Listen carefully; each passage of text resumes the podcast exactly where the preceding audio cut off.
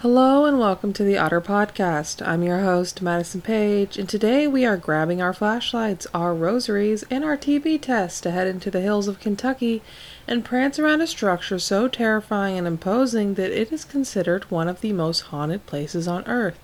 Today on the Odder, we are heading to the Waverly Hills Sanatorium to slide down the body chute, duck the ghosts, and spend the night with some seriously sinister spirits. Hopefully, we're all up to date on our shots. Let's go!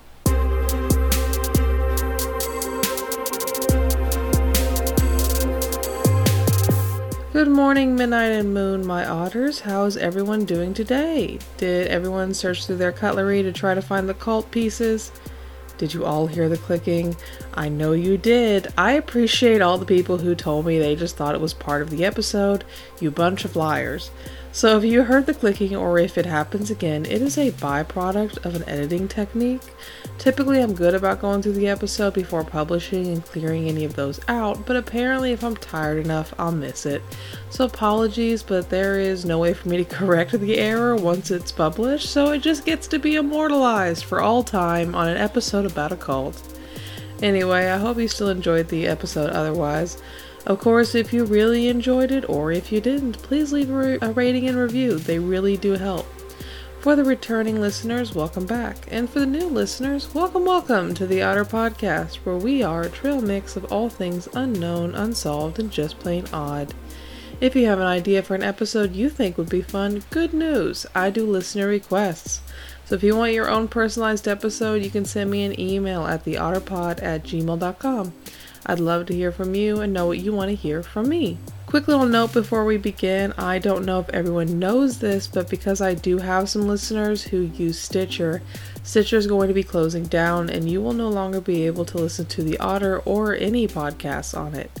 However, no fear, the Odder is available on all streaming services, and if you have any trouble finding a good way to stream me, reach out. I'm not a ghoul, and I do want you to listen, so if you have trouble finding us on alternate streaming services, you can reach me on Facebook, Instagram, TikTok, Twitter, whatever, and I will be happy to help. Today we are rubbing elbows with the spirits in one of the most notoriously haunted locations on earth, the Waverly Hills Sanatorium.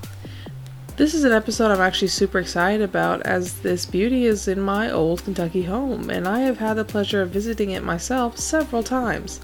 It's a massive building built with the best intentions that now sits claiming to host a handful of haunts that guarantee to spook even the bravest soul amongst you.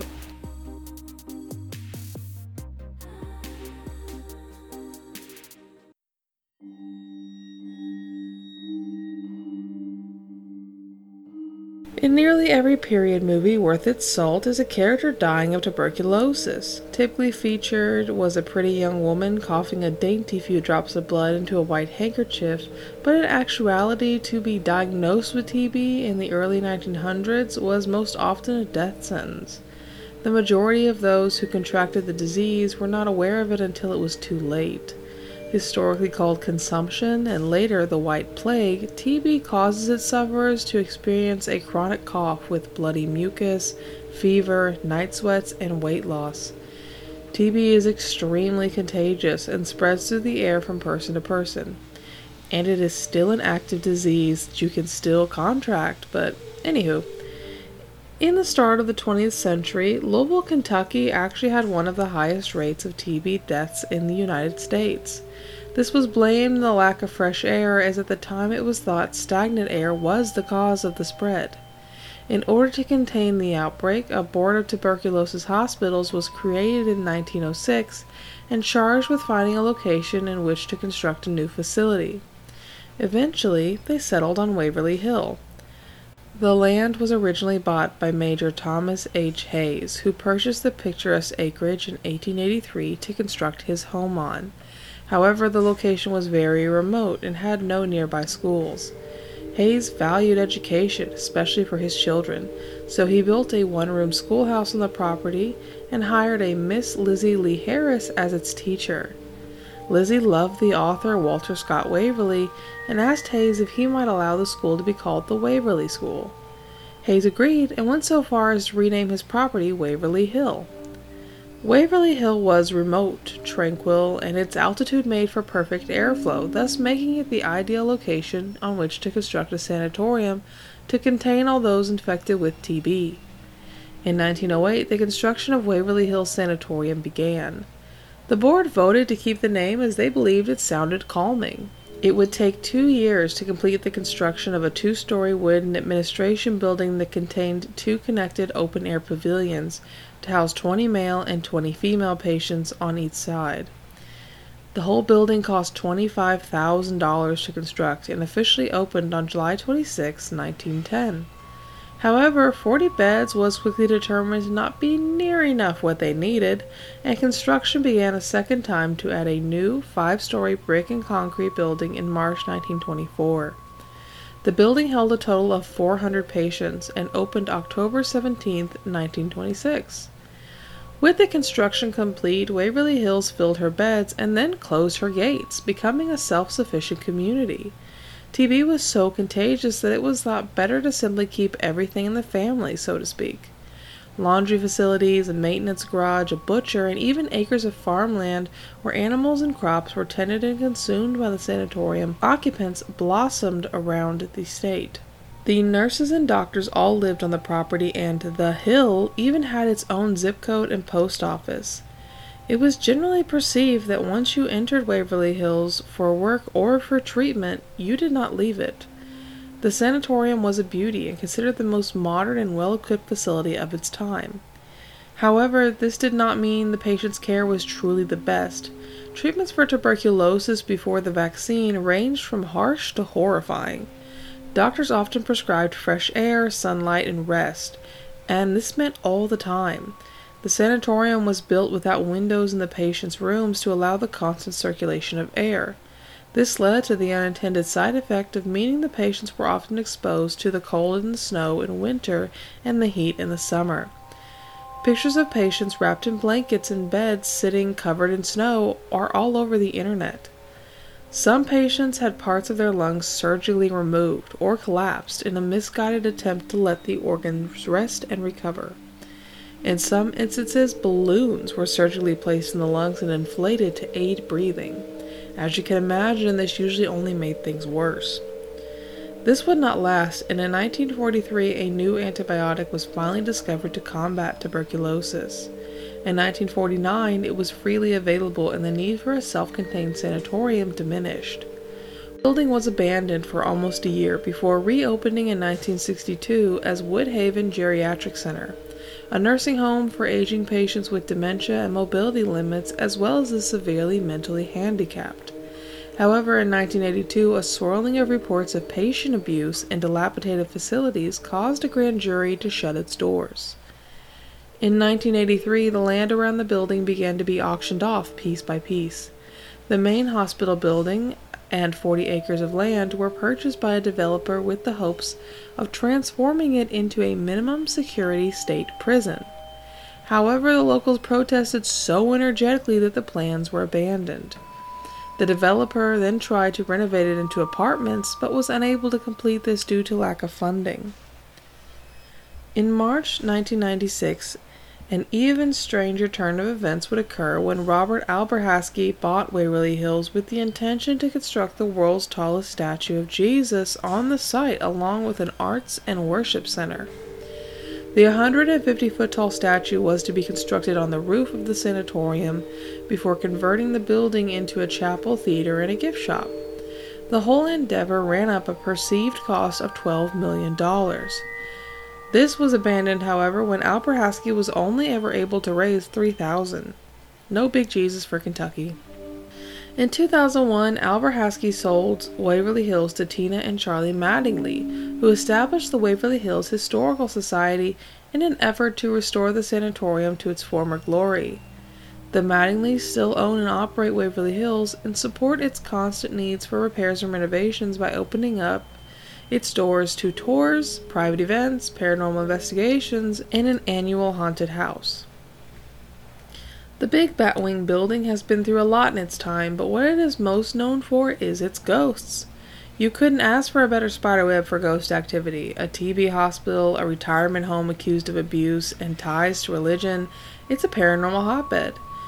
Ghostly sounds, slamming doors, thrown objects, as well as several full body apparitions have terrified visitors for years. The internet is full of pictures of supposed ghosts caught on site at the facility. I thought we'd touch on a few of the well known, and I'll even finish off by telling you about what happened when I visited there. One of the most well known ghosts said to haunt the halls is Timmy. Believed to be the spirit of a young boy, Timmy is said to roll around a ball and even play with guests on the top floor. When Waverly Hills was at its peak, the top floor was the children's wing. The children were not permitted to leave to play outside and were entertained with toys and dolls on the roof. It is said that if you roll a ball down a long hallway, sometimes Timmy will roll it back to you. Another well known spirit is that of a nurse in room 502. Many report seeing shapes moving in the windows and have heard disembodied voices whispering in the room itself. It is said that in 1928 a nurse committed suicide by hanging herself from the doorway. The reason for her suicide is blamed upon the diagnosis of TB and the horrors she feared awaiting her in treatment. It is also said that in 1932 another nurse jumped from the patio of the roof next to room 502 after becoming pregnant out of wedlock with a married doctor. It is debated, though, whether she jumped or was pushed by her lover. While neither of these instances can be historically proven, the strange activity within the room has been documented by many visitors and seems to hint that something happened there. There are also stories of a homeless man and his large white dog who are seen walking around the floors near the elevator. Staff claim the man and dog died there after being pushed into the elevator shaft either by other homeless men or teenagers. Another man in a white coat is often seen walking in the kitchen, and the smell of cooking food and fresh baked bread can be found in the air. A little girl is sometimes seen running back and forth on the fourth floor, a woman with bleeding wrists that calls out for help before vanishing, even a ghostly hearse seen driving up to the bottom of the now defunct body chute have all been reported. The body chute itself is said to be the mecca of hauntings. Utilized originally to transport the bodies of the dead down the hill in a private manner, the chute is a deep, narrow, terrifying tunnel that sits at the back of the building and stretches a monstrous 537 feet. It is claimed that over 63,000 bodies left the hill through the body chute.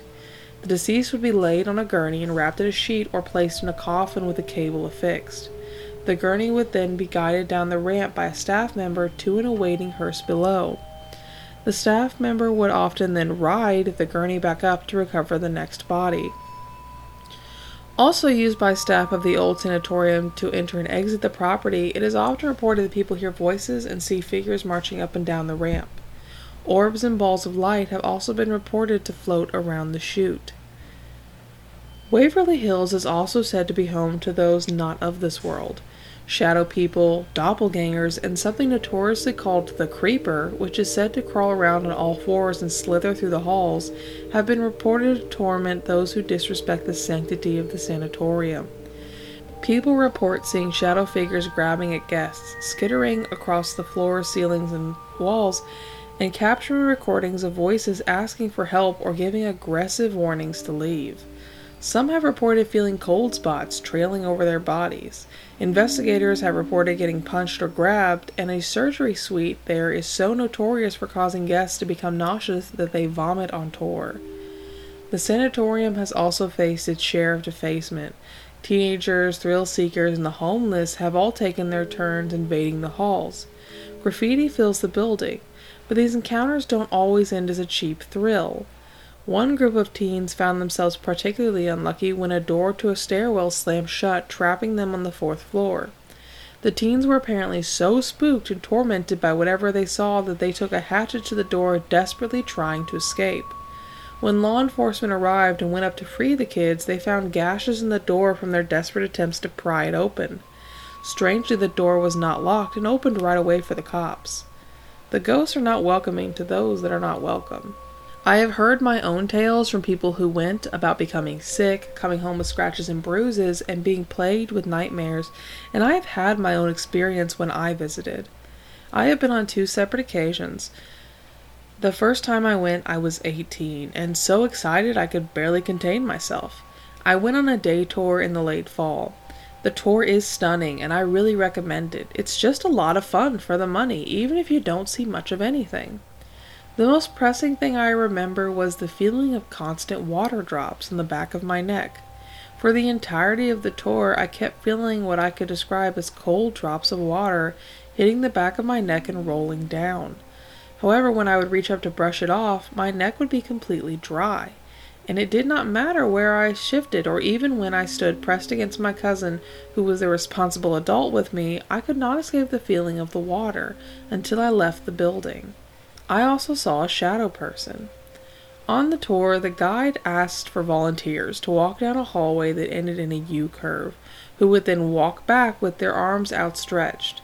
This created an optical illusion that appeared as though the volunteers' arms were stretching inhumanly long. They also said sometimes you could see a shadow slithering up the body of the volunteer once they became separated from the group. Well, I was young and full of vinegar, and I volunteered right away. I walked to the end of the hall where the U curve bent to lead to a rec room with glass walls. I remember thinking that I was afraid something was going to snatch my headband off when I hit the U curve and stopped to turn around, reaching out my arms and waiting as the tour guide instructed me.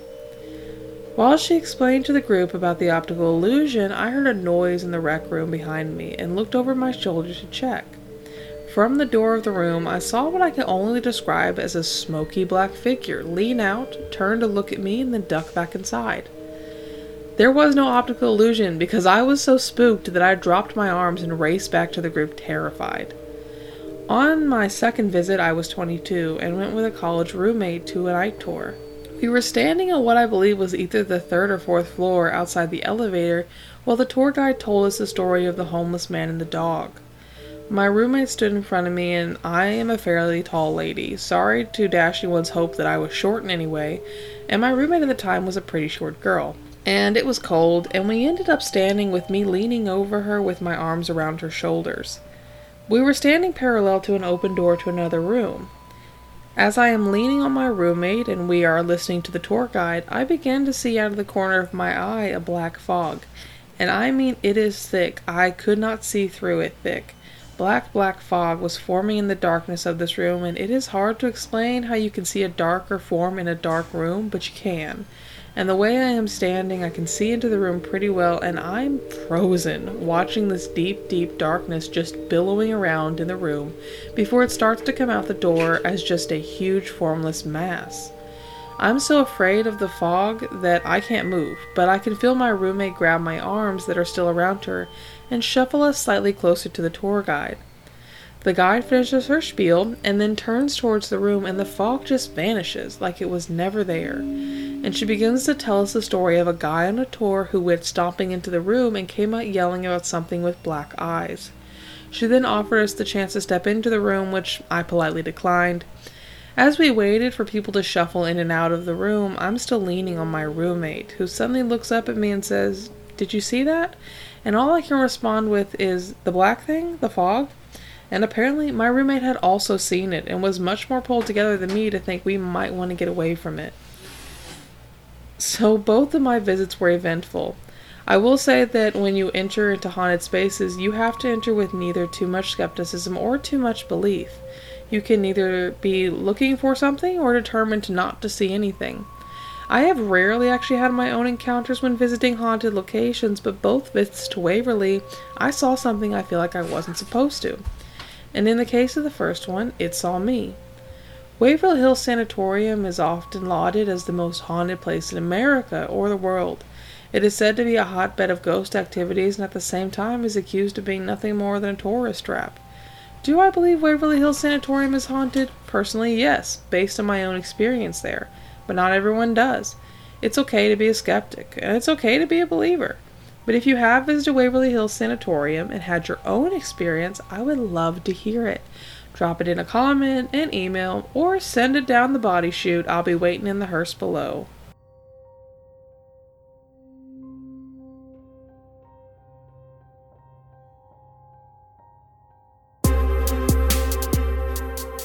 That's all for this episode. So, what do you think? Do you believe Waverly Hills is haunted? Which ghost would you want to encounter? Do you think it's all just a big fat hoax? Let us know what you think on Facebook, Twitter, and Instagram, and leave a review. The OdderPod is also on TikTok. Come follow us there. Have a suggestion for a show? Send me an email at theodderpod at gmail.com with your request and whether you'd like me to mention your name, your alias, or nothing at all. Remember, this is the odder side, so give me something cool, creepy, or confusing to deep dive for you. If you liked the show, leave us a review. They really help. Hey, it never hurts to get a TB test. The Odder Podcast posts every other Thursday. Thanks for listening, and I'll see you next time on the Odder Side.